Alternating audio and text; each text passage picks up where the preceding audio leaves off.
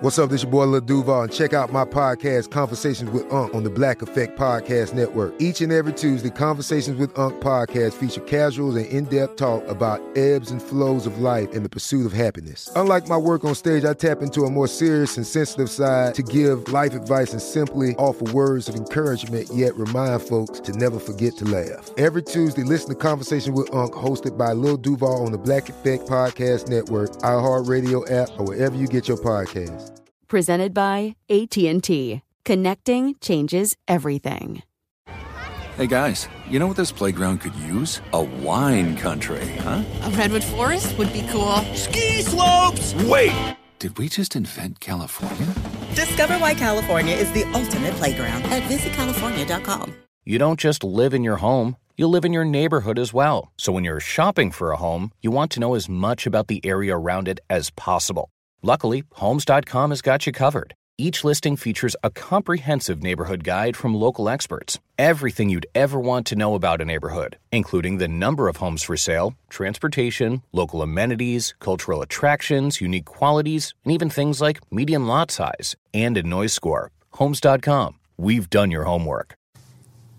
Hey guys, I'm Kaylee Shore, and this is Too Much to Say.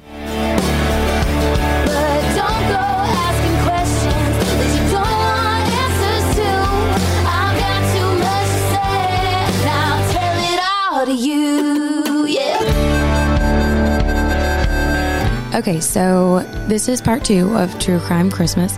Um, and I don't mean true crime as in the uh, TikTok thing where it's like her head was cut off, her legs were cut off. I don't know if anybody's seen that, but if you have, it's funny. That's not the kind of true crime I'm talking about this week, um, or in general. Kind of want to focus on some more. It's like just sheer pure evil and violence is like rather boring. It's like, you know, if it's just a serial killer who just cuts people's heads off, it's like, I mean, not like it's entertainment, but I, I kind of, you know, I struggle with the concept of true crime because it shouldn't be entertainment to, you know, hear about people being murdered. However, this one is something I'm very passionate about. And, um, I mean, yeah, I guess you could consider them serial killers because I think, um, 500,000 people have died as a result of what they've done. But this is very educational. It's important to know. And, um, it helps you understand the extent of the opioid epidemic. So let's get into True Crime Christmas Part 2 The Empire Oxycontin Bill.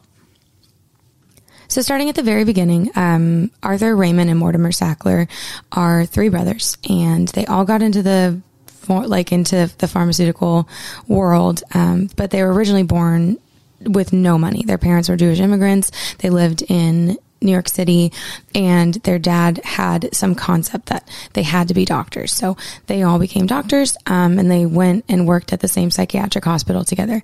Now, to give credit where credit is due, they were both really instrumental in treating um, different forms of mental illness at that time when lobotomies and electroshock therapy were just like people's first method of action. They started giving um, people with these different um, diseases like schizophrenia, they started giving them histamines, which are a rather safe drug, and it just saved a lot of people from getting their heads drilled. So that was where they kind of earned their reputation and learned about being doctors. So after a good bit of time, they were very, very driven and very motivated. And Arthur was widely regarded as the patriarch. I mean, he kind of bossed around his brothers. He was kind of the final say on whatever the family was doing. It was very kind of like he was the president of the Sackler family.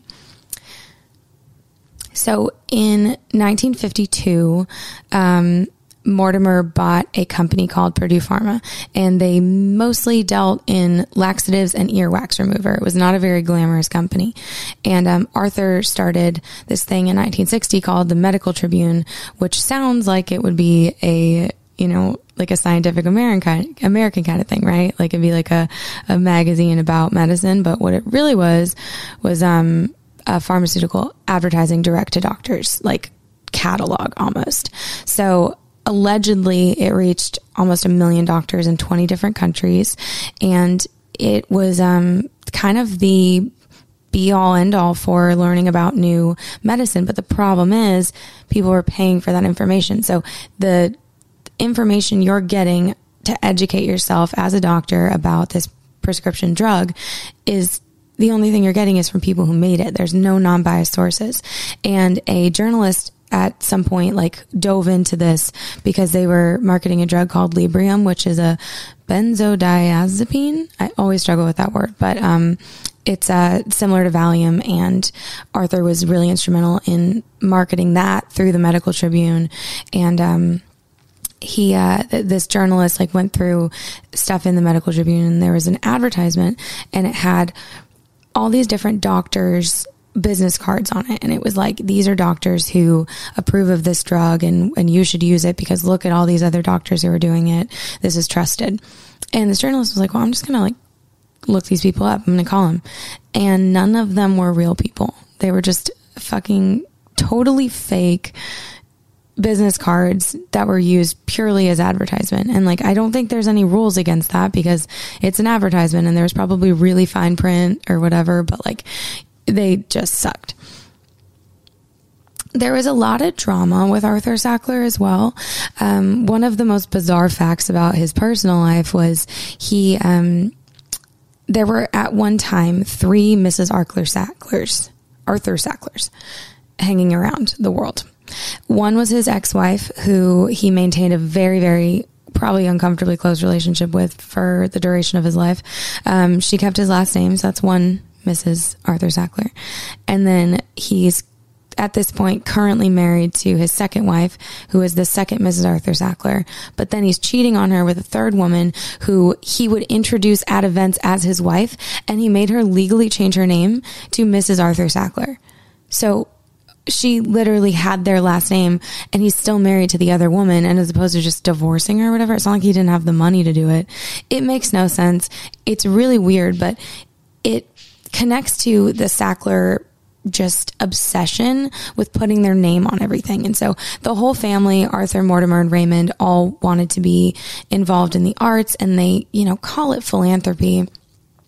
And I just don't think that fucking counts. Like, yes, donating cool shit to museums, like, is it's just like okay you're rich that's that's a cool thing to do with your money but it's not really a charity like i mean yeah like kids are going there on field trips but if you want to actually do therapy or like um charity then invest it in like mental health programs or like outreach or you know St. Jude's children's cancer everybody can stand against children's cancer it's just like you're not really a charity philanthropist if all you're doing is buying cool art and then trying to get on the board of the Met museum and just all this shit. So they were really obsessed with it and they would like frequently like have these really intense contracts to get people after making a large donation, like to get a museum to put their name on it. They also had their name on Columbia University and none of them went to Columbia. Harvard, Yale, all of this stuff, they had their name everywhere. The Sackler Wing, the Sackler Gallery, the Sackler Collection.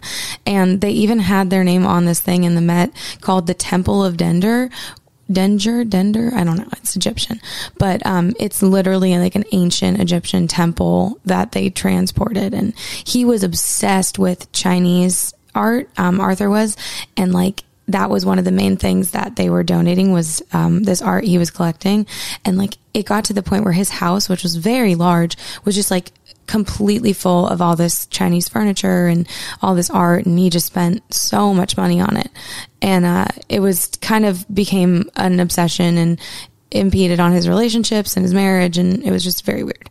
So they were big socialites and um, they were always, you know, going to these benefits and blah blah blah blah, and nobody knew what they did for work. They were very bizarre about it. Like they wouldn't tell people they wanted their name to be separate from the pharmaceutical stuff because they, and that's just like admission of guilt, right? Is not wanting people to know. That feels pretty, you know, simple. Um, but they were really obsessed with their public image because of that and super secretive. And one of the craziest things that came out of all of this was um, for the first time in Patrick O'Radden Keefe's book Empire of Pain, which is where a lot of my um, my facts and sources are coming from. i am going to link some articles, but if you're interested in this, Empire of Pain is absolutely insane. Um, but he f- uncovered this fact that Mortimer's son Robert had committed suicide and the family had cut it out, like um, covered it up. So this happened in 1975 as they're building their empire. I mean, they're really like into the social scene. They're very wealthy at this point. Um, and this is according to the New York Post. Um, and the Empire of Pain book. But on the morning of July 5th, 1975, a deeply troubled Robert Mortimer Sackler somehow made his way from his apartment on East 64th to his mother's home on East 86th Street. Bobby, as he was known to his family, had just turned 24 years old and was one of the heirs to the Sackler drug empire. He was, um, high on heroin when this happened. He had been a heroin addict and he wanted his, um, he wanted money from his mother. So this was all because of his heroin addiction. So when he arrived in the lobby of his mother's building on that humid Saturday morning, Bobby fought with the elevator operator. He barged into his mother's ap- apartment where he could be heard arguing and demanding money. Moments later, he broke a window and plunged to his death. Bobby Sackler's tragic story has been buried for more than 40 years. There are no accounts of his suicide in newspapers and no public photographs of the young heir. His drug addled life was an inconvenient truth and a huge embarrassment for a family who sold drugs. And they like completely covered it up. Like there was no like, I don't even think there was a service. I mean, another disclaimer that I should probably put at the beginning of these episodes is like, I have fact checked to the best of my ability, but I, you know, read the sources I'm sending um, I'm going to put in the description of this because they have fact checked a lot more than I have, but it's absolutely crazy. And so at the same time that all of this is happening, Arthur has the medical tribune. He's doing like, he's now in the advert pharmaceutical advertising hall of fame, something like that. But he was a very big deal and like basically pioneered direct to doctor marketing with um, pharmaceutical drugs. So at the same time, he starts this thing called IMS, which is a data company. And you should remember this because it's going to come back up later. But basically, it collected all of this data about where a certain drug was being prescribed. Was it being prescribed to veterans? Was it being just prescribed to housewives? What was the age of the the demographic and the areas? And it like really was able to figure out who you're marketing the drugs to. And so that was a very big deal and um, ends up being a very large part of the story. So we're going to take a quick break and we'll be right back. Hey guys, you know what this playground could use? A wine country, huh? A redwood forest would be cool. Ski slopes! Wait! Did we just invent California? Discover why California is the ultimate playground at visitcalifornia.com. Snag a job is where America goes to hire, with the deepest talent pool in hourly hiring. With access to over 6 million active hourly workers, Snagajob is the all in one solution for hiring high quality employees who can cover all your needs. On demand, temp to hire, part time or full time. You name the position warehouse worker, retail associate, grocery store clerk, fitness trainer, baker, stylist, bellhop, podcast producer. Yeah, Snagajob's got a worker for that. With our easy to use platform, you're able to seamlessly post and fill available positions quickly with a dedicated customer support team to provide all the help you need along the way. Kind of nice knowing you have a talent pool like that in your own backyard, right? Snagajob is the partner you need to keep your business running smoothly.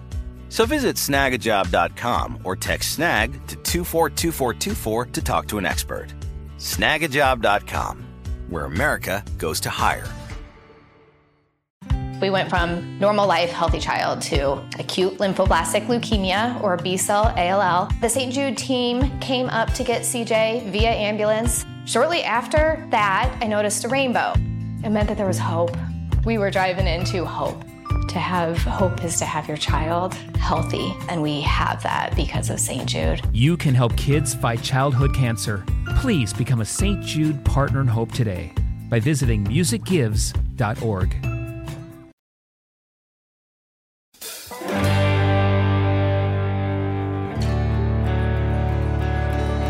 And we are back. Um, okay, this we're going to talk about OxyContin's inception and how it started. So basically, Purdue Pharma had a drug called MS Contin, which is continual release morphine, and it was used almost exclusively for cancer patients and near death patients. So there wasn't a lot of studies done as to how addicting it was because it, if you have three weeks left to live, it really, you're not, you don't have enough time to get addicted to something. And it makes you, like, the use of some opiates is very important, especially in those situations, because those people are in excruciating pain. Um, but the problem is when it gets, same thing gets prescribed for like a broken foot, because it's not the same shit. So, as MS Contin was, uh, they so the way that drugs work is they have a patent for a certain amount of years, and then after that patent, you can uh, sell generic drugs. So all of the medicines that I take every day have been on the market long enough that they have the generic versions, which are significantly cheaper, and it's really great for everybody when that happens. So they were running out of time on their patent of MS Contin, and you know they were they weren't going to be as cheap as the generic, generic ones. That's just how that works. So they were trying to figure out a way that they could find something that would be cheaper. And so there was this old opioid that was used in the early 1900s called oxycodone. And Kath Sackler, or Kathy, it's spelled K A T H E. I don't know who would do that to her, but well, her parents, but very difficult um, to remember how to pronounce. But she came up with this idea and she was like, hey, there's this thing called oxycodone and nobody's using it. And uh, th- it's also used in drugs like Percocet and Roxicodone. Um, and it controls pain for up to six hours.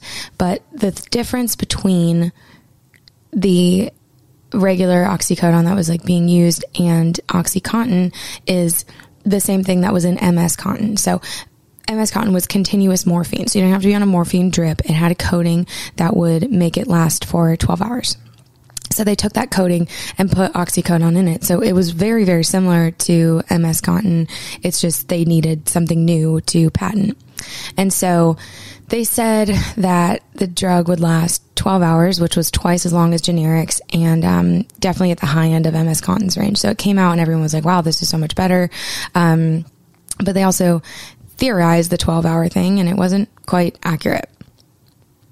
So their main argument was one dose released pain for 12 hours more than twice as long as generic medications.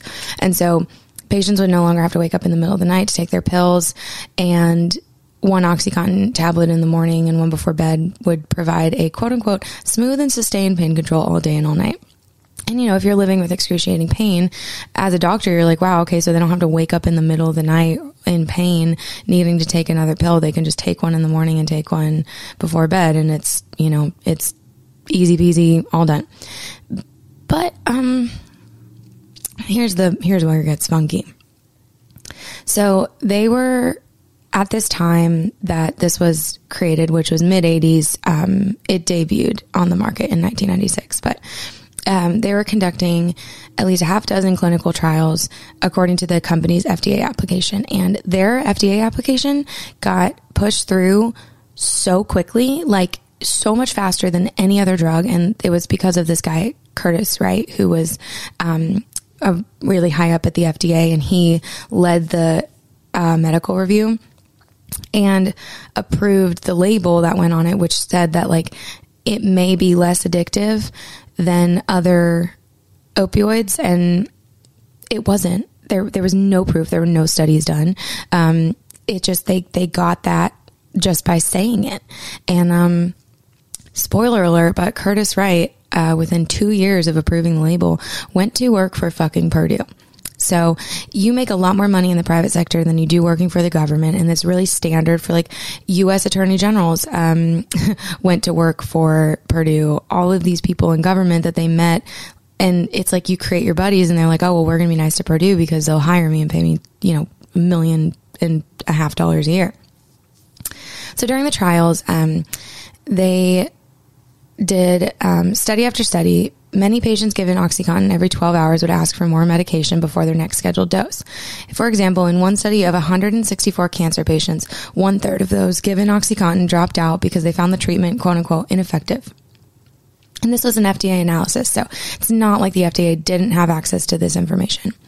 Researchers then changed the rules of the study to allow patients to take supplemental painkillers known as quote unquote rescue medication in between 12 hour doses of OxyContin you will find that there are a lot of there's a lot of verbiage that Purdue Pharma and their salespeople will use that makes things sound a lot better than they are. And so I will say rescue medication is one of them. In another study of 87 cancer patients, rescue was used frequently in most of the patients, and 95% resorted to it at some point in the study, according to a journal article detailing the clinical trial. Like, what the fuck, right? So they were selling it as like something that you'd only have to take twice a day. But 95% of this study showed that people needed it more than then. And it's like an extended release drug. And so you like, you take, it's hard because you're taking more of it, but it's still only lasting eight hours. So you have that gap between eight hours and 12 hours where you're in pain. And so you're going to take it again. And then you already have a ton in your system because it's extended release. And when you take another pill on top of it, you just took double the amount. And it's just crazy. So that was kind of how it got approved. And um, they hired, Purdue Pharmaceuticals hired 600 salespeople to go out and market this drug. They had no medical training or pharmaceutical degree. They had literally no no training other than being like the hot popular kids in high school who were just friendly like your job was to be a salesperson in the same way that somebody who works in retail was and you didn't have to have any experience it was literally just hot people selling you drugs so they their entire job was to coax the prescriber to prescribe differently. So they're going in as uneducated people. The only thing they know about drugs is what they're being told by their employer who's trying to make money. And these un- inexperienced people are going in and talking to doctors and giving them advice. And it's just absolutely crazy. And this is still a, you know, practice today. However, it's just not nearly as, I mean, Purdue, like once this all came out, there's stricter rules and all that. But their main uh, their main stuff was 12 hours up the dosage not the frequency. So they wanted they made more money off of higher dosages because a 80 milligram pill costs more than a 40 milligram pill. And so if everybody's upping their dosage then boom there you go. Um, so they upped the dosage not the frequency. They would call it individualize the dosage. Uh, they handed out a bunch of free samples encourage prescriptions for moderate issues. So times when people might have just had like they also have a, a thing that's like Tylenol and codeine, which is a very, very, very small amount of an opioid. And that's like what would normally go to somebody with minor pain, like back pain after an injury, whatever, like stuff that's very, very painful and they need to manage. They did not need to be taking a end of life like morphine drug, that, which is essentially what this was especially because people built up a tolerance and got really, really like had to keep upping their dosage.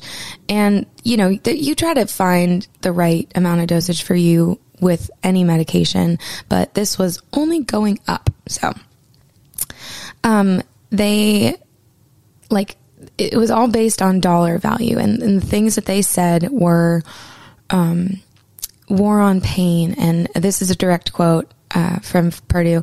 Avoid words like powerful, which may make people think the drug is dangerous and reserved for severe pain. End quote. Begin quote. It is important that we be careful not to change the perception of physicians.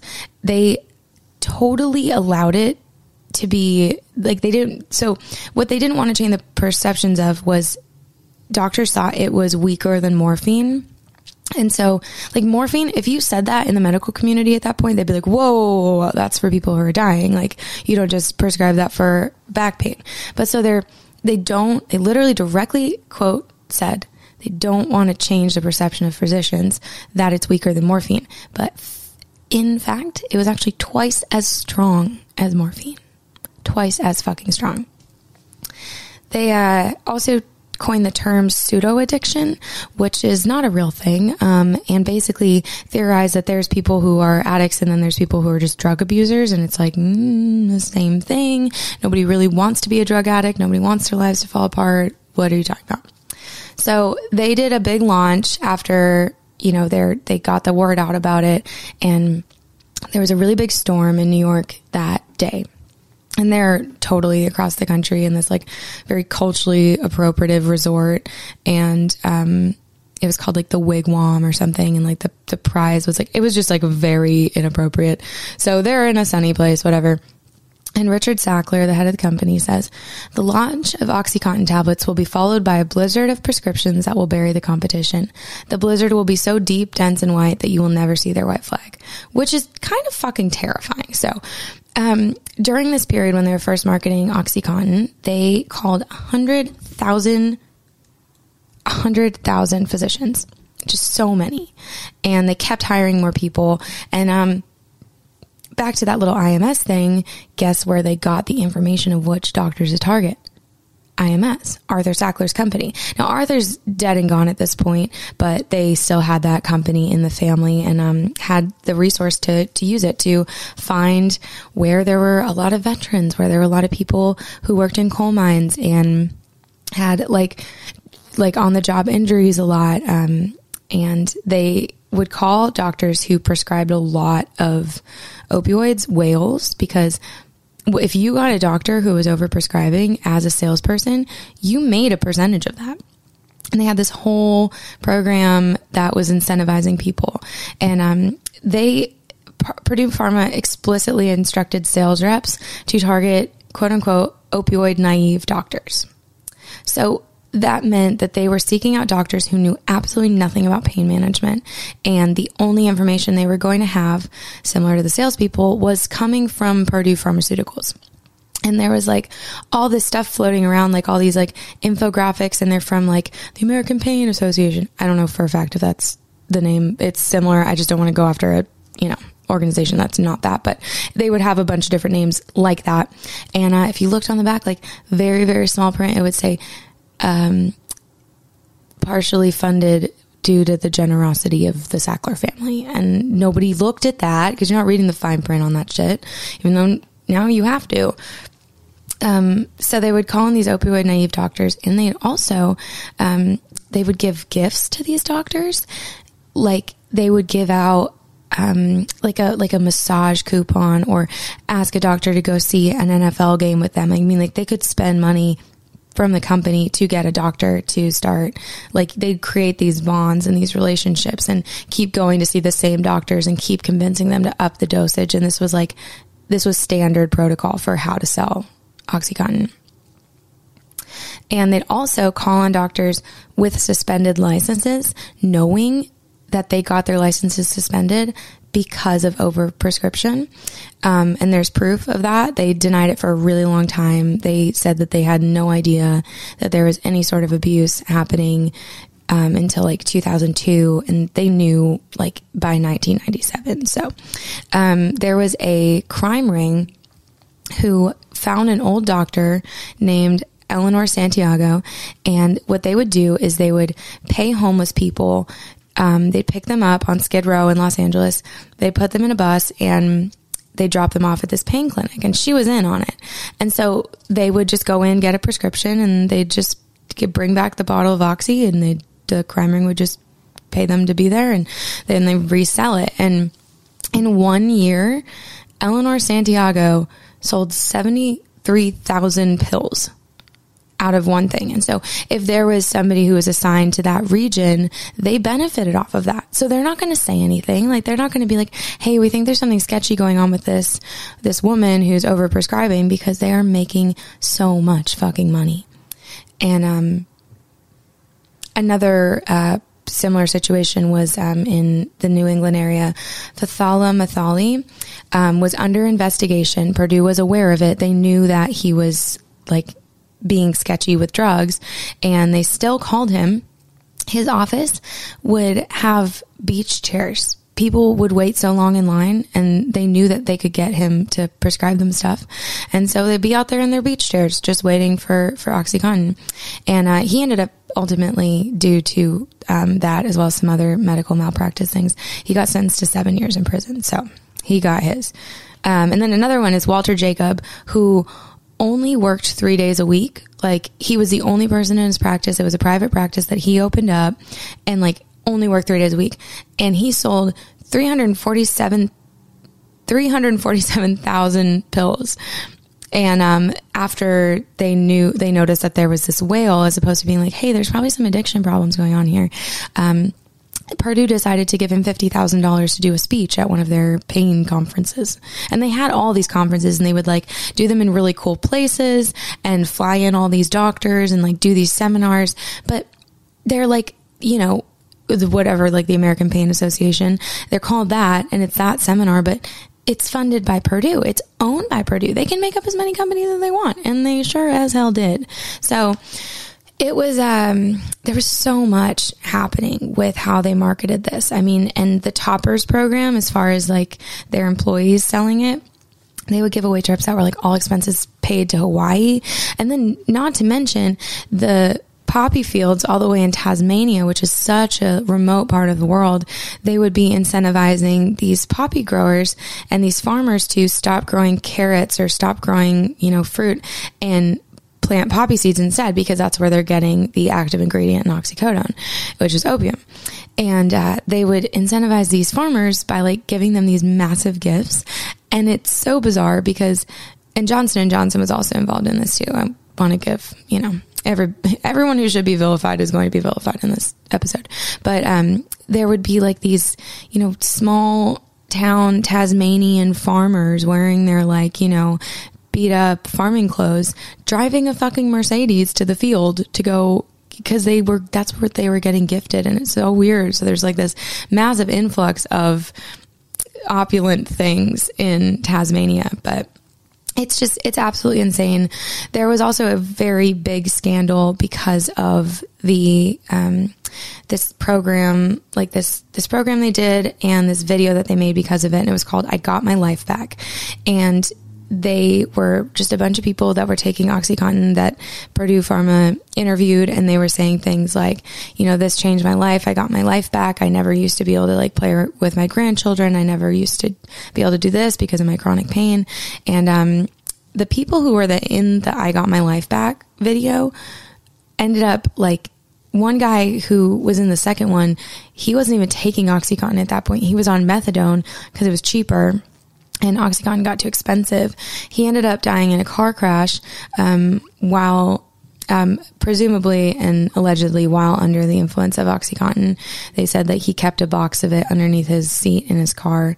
Um, another one lost lost a job and couldn't afford Oxy and like lost her entire life, her family, and finally was able to wean herself off of it. Um, and then another person was found dead with two opioids in their system. And these are just like these are like three out of probably eight people interviewed for this, and and who knows what happened to the other people. But I got my life back video is a complete joke because they literally lost their lives because of this drug that they were being told was saving them. Hey guys, you know what this playground could use? A wine country, huh? A redwood forest would be cool. Ski slopes! Wait! Did we just invent California? Discover why California is the ultimate playground at visitcalifornia.com. Snagajob is where America goes to hire with the deepest talent pool in hourly hiring. With access to over 6 million active hourly workers, Snagajob is the all in one solution for hiring high quality employees who can cover all your needs. On demand, temp to hire, part time or full time. You name the position warehouse worker, retail associate, grocery store clerk, fitness trainer, baker, stylist, bellhop, podcast producer. Yeah, Snagajob's got a worker for that. With our easy to use platform, you're able to seamlessly post and fill available positions quickly with a dedicated customer support team to provide all the help you need along the way. Kinda nice knowing you have a talent pool like that in your own backyard, right? Snagajob is the partner you need to keep your business running smoothly. So visit snagajob.com or text snag to 242424 to talk to an expert. Snagajob.com, where America goes to hire. We went from normal life, healthy child to acute lymphoblastic leukemia or B cell ALL. The St. Jude team came up to get CJ via ambulance. Shortly after that, I noticed a rainbow. It meant that there was hope. We were driving into hope. To have hope is to have your child healthy, and we have that because of St. Jude. You can help kids fight childhood cancer. Please become a St. Jude Partner in Hope today by visiting musicgives.org.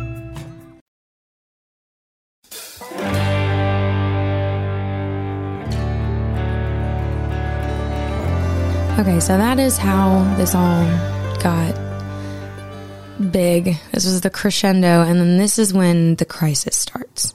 So, this is when people are looking around and realizing that all of the if you had a, a, map where high concentrations of Oxycontin prescriptions were in the country and it was like red for the higher areas, and then you put a clear map over it that had the places that had the highest concentration of Oxycontin overdoses and addiction um, and methadone clinics, you it's the same hotspots. And also, an important thing to know is every single Oxycontin pill that was on the market, on the black market, being sold on the street, came from Purdue. So they profited off of all of that. They made so much money off of all of that because, like, it all had to start somewhere. No one was illegally making Oxycontin. There was really no way to do it. And uh, it, it, had a higher, you couldn't have um, other drugs that had a, 180 milligrams, which that one ended up getting pulled off the off the market because of you know um, the fact that it's too much. Um, but all you had to do was suck off the coating to get into the OxyContin, and so people were crushing it, snorting it. It became a huge, huge, huge problem in my home state of Maine, and um, Jay McCloskey, who was the Maine state attorney general at that point, he was the first person to blow the whistle and say, "Hey, there's this horrible opioid crisis going on, and um, you know, people are dying, whatever." Advocating, and if you guys have listened to my podcast before, you know I have a sister who died of a um, heroin overdose, and the first time she went to prison, she was. Um, on Oxycontin, and that was what got her into it. She was like very normal, intelligent, girl with friends and went to a, a private Baptist school and um, just was like thriving. And then she started dating this guy and got into fucking Oxy because people were like, I mean, I have to be honest, like I've been at parties and stuff and like, you know, if, if somebody offers you an Adderall to stay awake, like that's like not, you shouldn't do it. You shouldn't take drugs that aren't prescribed to you, but like that's not a, like crazy occurrence. Like that happens at a lot of college parties and a lot of parties I've been and it's like, hey, whatever. And so you're thinking like, well, this is a legal drug. Like, how bad can it be? And you're just taking a party drug. And same, like people take Xanax at parties too. And like, but this is like one that kills you. It can kill you the first time you take it. Like it's absolutely crazy. So, you know, people are thinking it's safe because it's medicine and it's just absolutely not. So you get people who are vulnerable and, you know, just, I mean, my sister was like 19, 20, just at a party, I assume. And um, so Jay McCloskey brings the alarm for Maine. And um, another spoiler alert, he fucking went to work for Purdue. And he was the first person he knew that people were dying. He knew. And all of this is happening at the exact same time that my sister's getting addicted to Oxycontin. So I'm uh, really pissed about that shit. If I could, if I met that guy, I'd probably punch him in the face.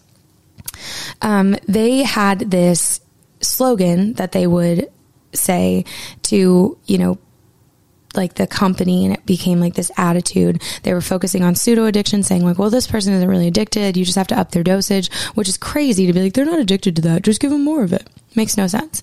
Um, but they would say, it's a direct quote from Richard Sackler, the head of the company. Um, he would say, abusers aren't victims, they are the victimizers. And he also said, I believe the media has nefariously cast the drug abuser as the victims instead of a victimizer. And he was very, very um, opinionated on that. And they were just drinking their own Kool Aid and like completely, completely just I buried their head in the sand, lied to themselves. Maybe they weren't lying themselves and they were just like pure fucking evil. But I mean, they just created this thing where they were all reinforcing each other's beliefs that there was nothing wrong going on. And so there's a woman named Marianne Skolek. Um, she was a nurse and a mom to Jill Skolek, who was on Oxycontin for four months and ended up overdosing on a legal prescription a completely legal prescription and she left behind her six year old son. And um, she talked to somebody at Purdue about it because she got, Mar- Marianne got very involved in like outreach and, and awareness and trying to get justice. And just, I mean, an absolutely amazing woman. And um, what Robin Hogen, who was in the Purdue, uh, publicity department said to her to her face he said you misunderstood the drug wasn't the problem we think she abused drugs like oh no, no, no, no, our medicine didn't do that. Your daughter was a drug addict. And it's like, no, she had a, had a accident and they gave her Oxycontin for four months, which is like technically by, you know, the medical understanding of opioids, like that's actually not a super inappropriate amount of time to be on an opioid for pain. Like it's when they were trying to sell people on it to use it for years. Like that's not how it's supposed to be used. But four months, that's like nothing. People are recovering from surgeries for four months all the time. And it just tells you how fucked up their drug was. So Purdue had so much to gain from from addiction and I think that they just dehumanized these people because they didn't want to have to deal with it and they didn't want it on their conscience. And so they had these pill mills with the whale doctors. There was one in Myrtle Beach and during the quarter that that pill mill started going, they uh they got 1 million in extra revenue out of nowhere just popped up and they're like, oh, well, look, at another million dollars. And all of it was going to the fucking black market. Like, very, I mean, I would, this is a hard statistic to get, but like, I mean, I'd love to know what percentage of those people actually needed it. And some people are getting it and selling it. Like, they're not even using the prescriptions themselves. Like, you have addicts, obviously, who are going in there, but it's just crazy. And they were sold that this drug wasn't addictive. So, another example of somebody who started who was suffer, suffered from the um, opioid crisis was a woman named Martha West, and Martha West was a assistant at Purdue Pharmaceuticals. She was really involved in the behind the scenes stuff. I mean, she was one of the first people to notice that there was addictive qualities to it, and they were like, "No, you can't say that. Delete your emails." Um, and she uh, ended up, she ended up, um, like testifying against them because she got in a car accident and went on Oxy and her life just fell apart. She ended up, they did, um, we're going to talk more about this next, but they did a trial and um, they, they were getting, you know, pursued charges charges were getting pursued against Purdue and Martha was going to testify and she'd agreed to testify in front of a grand jury and um, they ended up she ended up not showing up to the trial for her testimony, and she um, they found her in the emergency room of a local hospital begging for pills, and this woman's life was destroyed by OxyContin, both because she worked for the company and they fired her because of her addiction, um, and because she got addicted to the exact same exact thing that she was part of selling. So this is where things start to go downhill for the Sackler family. Um, there was a memo to Martha West, the um, secretary who got addicted and was going to go to testify um, about addiction in 1999, and they tried to say that they hadn't heard anything. And so this um, case goes from 2002 to 2008, and they were like, "Oh yeah, we we never heard anything until like 2002," and they're like, "No." No, we found 1999 and then they ended up finding 1997 earlier. Um, and they had such a horrible attitude about it because as people like Jay McCloskey were blowing the whistle on this, they, uh, were very, um, you know, there was bad press happening and they would try to combat it by like calling people and delegitimizing the journalists. And this one guy named Barry Meier, like, almost lost his job because he wrote this expose and then he ended up being completely right. And he wrote a, some really great stuff about this. He's so passionate and he got to be there for the trial because, um, they were like, yo, this guy deserves to see them go down. Um, so even on a day like September 11th, 2001, there was an email sent within the Purdue Car- Pharma company, and it said, 9 11 is a very tragic day, but at least it will take Oxycontin out of the headlines. And that tells you everything they you need to know about their opinion on the fucking value of a human life. So by 2002, they had spent $45 million in fighting off lawsuits with no trial or restitution. That was all just paying their attorneys. Like they did not pay they didn't pay anybody off. They didn't settle. They didn't go to trial. They literally just like scared these people off and would use like intimidation and bullying tactics. And um, Howard Udell was their main lawyer and he was a really prominent part of the company. And he was told that there was no limit on the legal budget. So they had 18 in house attorneys and that cost them $3 million a month.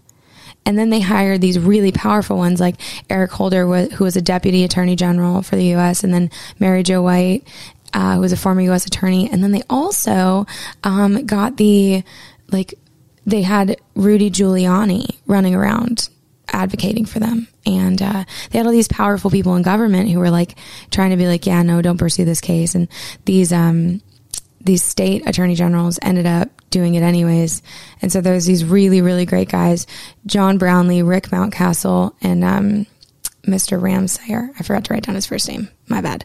Um, but they, they're covered in the TV show Dopesick and they fought relentlessly to fight Purdue Pharmaceuticals. They made a request, like got a subpoena for all of their internal documents and Purdue shows up with like eight trucks full of shit. And that's a, I think it's called blizzarding, but that's a legal tactic. So when somebody like asks for evidence and they're, you know, you get a subpoena, you turn every fucking thing in knowing that they like, it would take them years to get through all of it.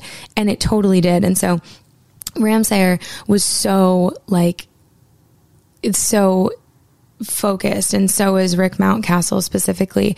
And um, they would set an alarm for 4 a.m. to send a fax so that Purdue would think that they had a large team of people working around the clock on it. So he'd set alarms for random times and just like send them shit. And uh, it was just like the three of them and then some people in their office. So it was um, pretty crazy. But the Sacklers around this time were stepping down because they like from their positions in the company now they kept doing the jobs like richard sackler still ended up being like acting president ceo trying to do everything he was a huge micromanager everybody hates this guy everyone who's worked for him except the people that he's paid millions of dollars to shut the fuck up so those those people like him but he was like, we should step down. We want to keep our name out of it. Again, they're like obsessed with the Sackler name. So they're like, we don't want to taint it and we don't want to have any felony charges brought against us. So, um, attorney uh, John Brownlee, he pursues felony charges. And um, after uh, John Brownlee was asked by somebody in the uh, Justice Department to not pursue them, and like still to this day, nobody knows who sent that directive. It was like really like backdoor shit and like was it the head of the like it's just crazy so somebody they had a fucking mole in there who was advocating for purdue and um he John Brownlee was told not to pursue them, and he was like, "No, fuck you, I'm going to do it," because they can't like they can't make you not pursue them, but they can threaten you. And so uh, a week later, he found a list of attorneys to be fired because of loyalty and he was on it. And they were saying like they weren't loyal to the bush administration or like some bullshit or whatever.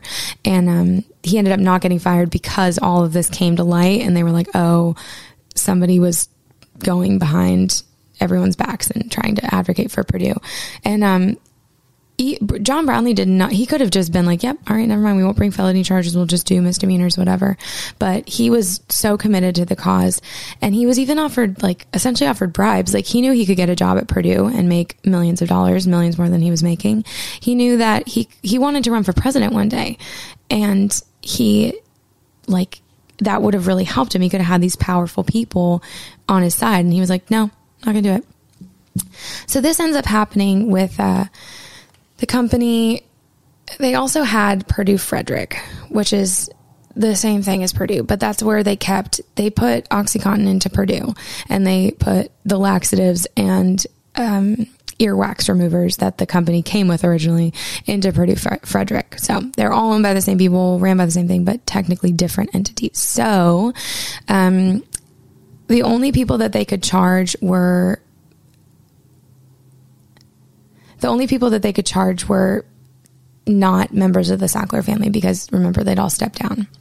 So they uh, ended up three people, including Howard Udell, ended up pleading guilty.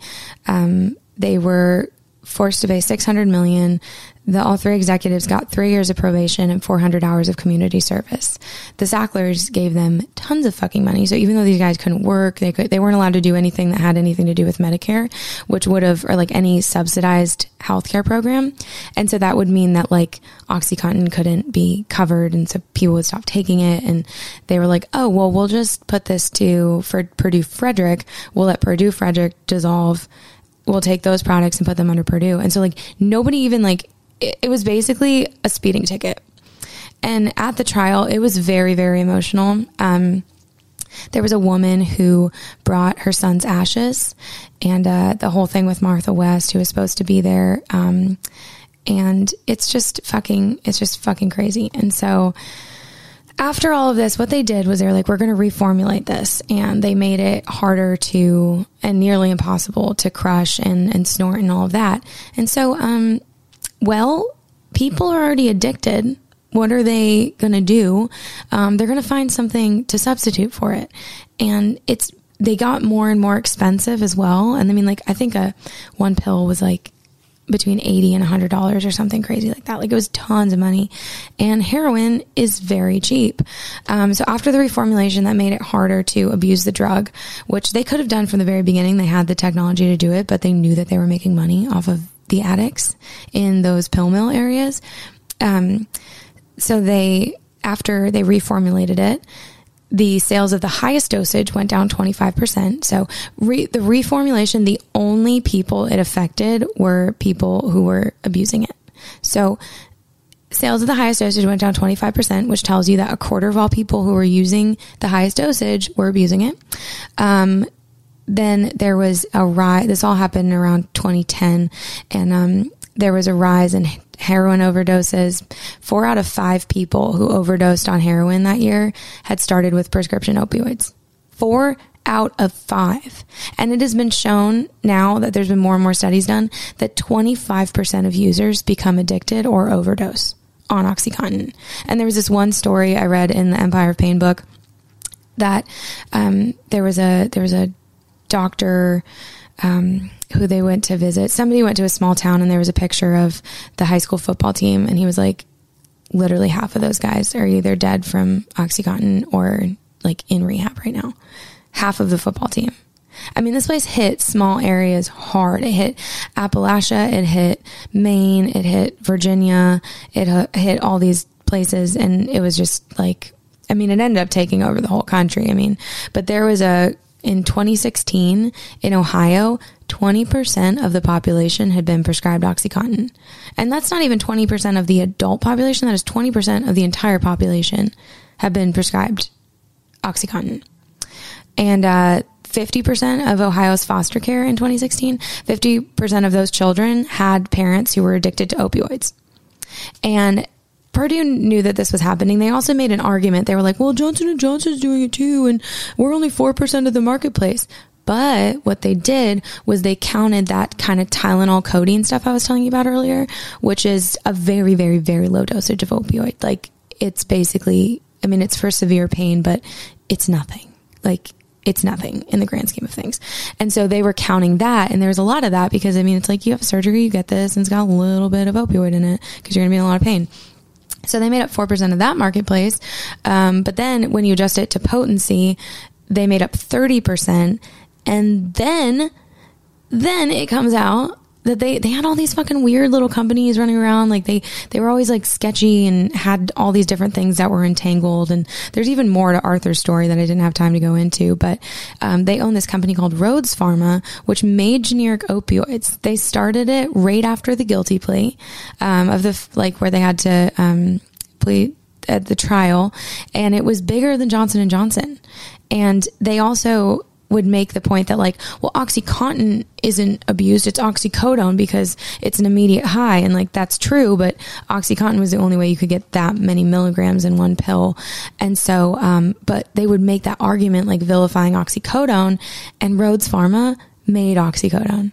And they had this company set up so that they could sell a generic version of OxyContin as soon as the patent was up. So they like secretly owned this company and it was the sixth largest opioid um, distributor in the United States and nobody knew that it was also Purdue. So the whole 4% thing is fucking bullshit. They are able to manipulate any math they want. They also had a bunch of ideas for like how they could go forward because they're like, okay, well, you know, it's 2016. People think OxyContin sucks. Like, what can we do?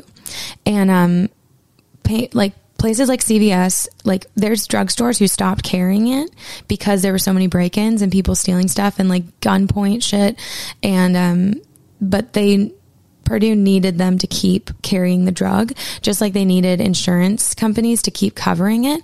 So they came up with this idea. They're like, okay, we're going to offer rebates of $14,000 for overdoses associated with Oxycontin, but we're not going to pay them out to the families who lost who lost the person. We're not going to pay for funeral costs.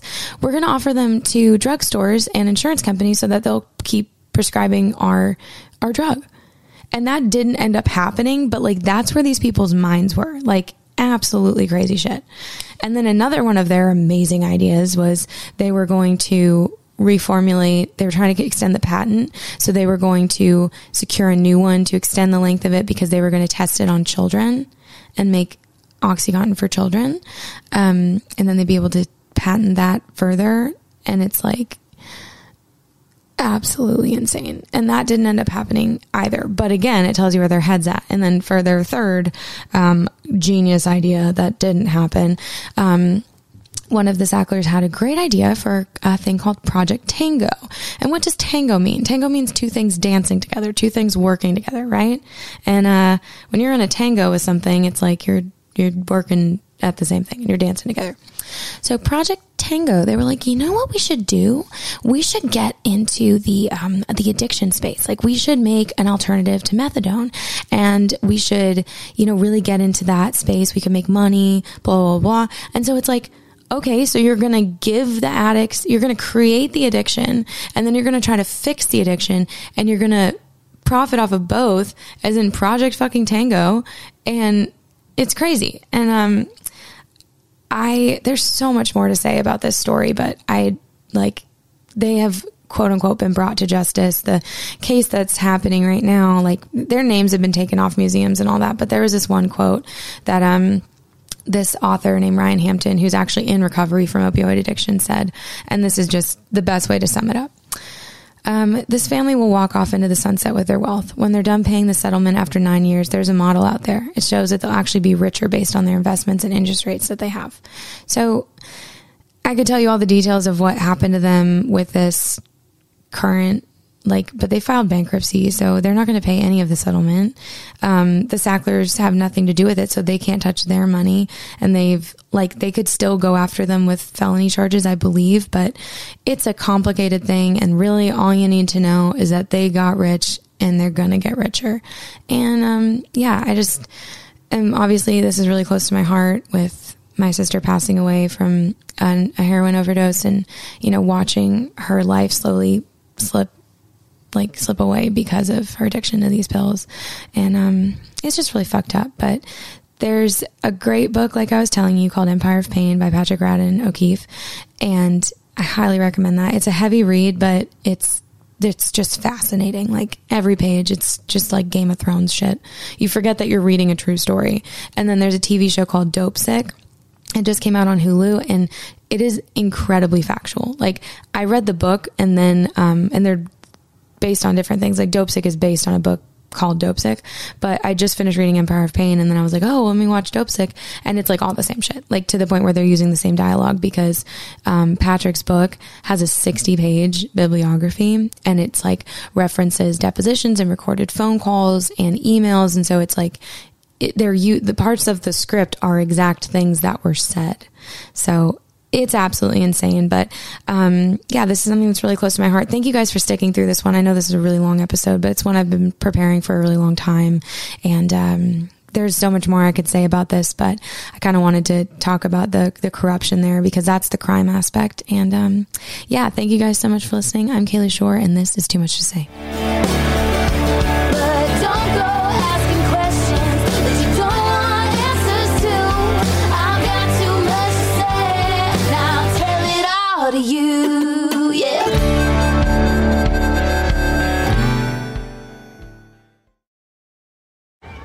Hey guys, you know what this playground could use? A wine country, huh? A redwood forest would be cool. Ski slopes! Wait! Did we just invent California? Discover why California is the ultimate playground at visitcalifornia.com. This is Malcolm Gladwell from Revisionist History. eBay Motors is here for the ride. With some elbow grease, fresh installs, and a whole lot of love, you transformed a 100,000 miles and a body full of rust into a drive that's all your own. Brake kits, LED headlights, whatever you need, eBay Motors has it. And with eBay Guaranteed Fit, it's guaranteed to fit your ride the first time, every time, or your money back. Plus, at these prices, you're burning rubber, not cash. Keep your ride or die alive at ebaymotors.com. Eligible items only, exclusions apply. We went from normal life, healthy child to acute lymphoblastic leukemia or B cell ALL. The St. Jude team came up to get CJ via ambulance. Shortly after that, I noticed a rainbow. It meant that there was hope. We were driving into hope. To have hope is to have your child healthy, and we have that because of St. Jude. You can help kids fight childhood cancer. Please become a St. Jude Partner in Hope today by visiting musicgives.org.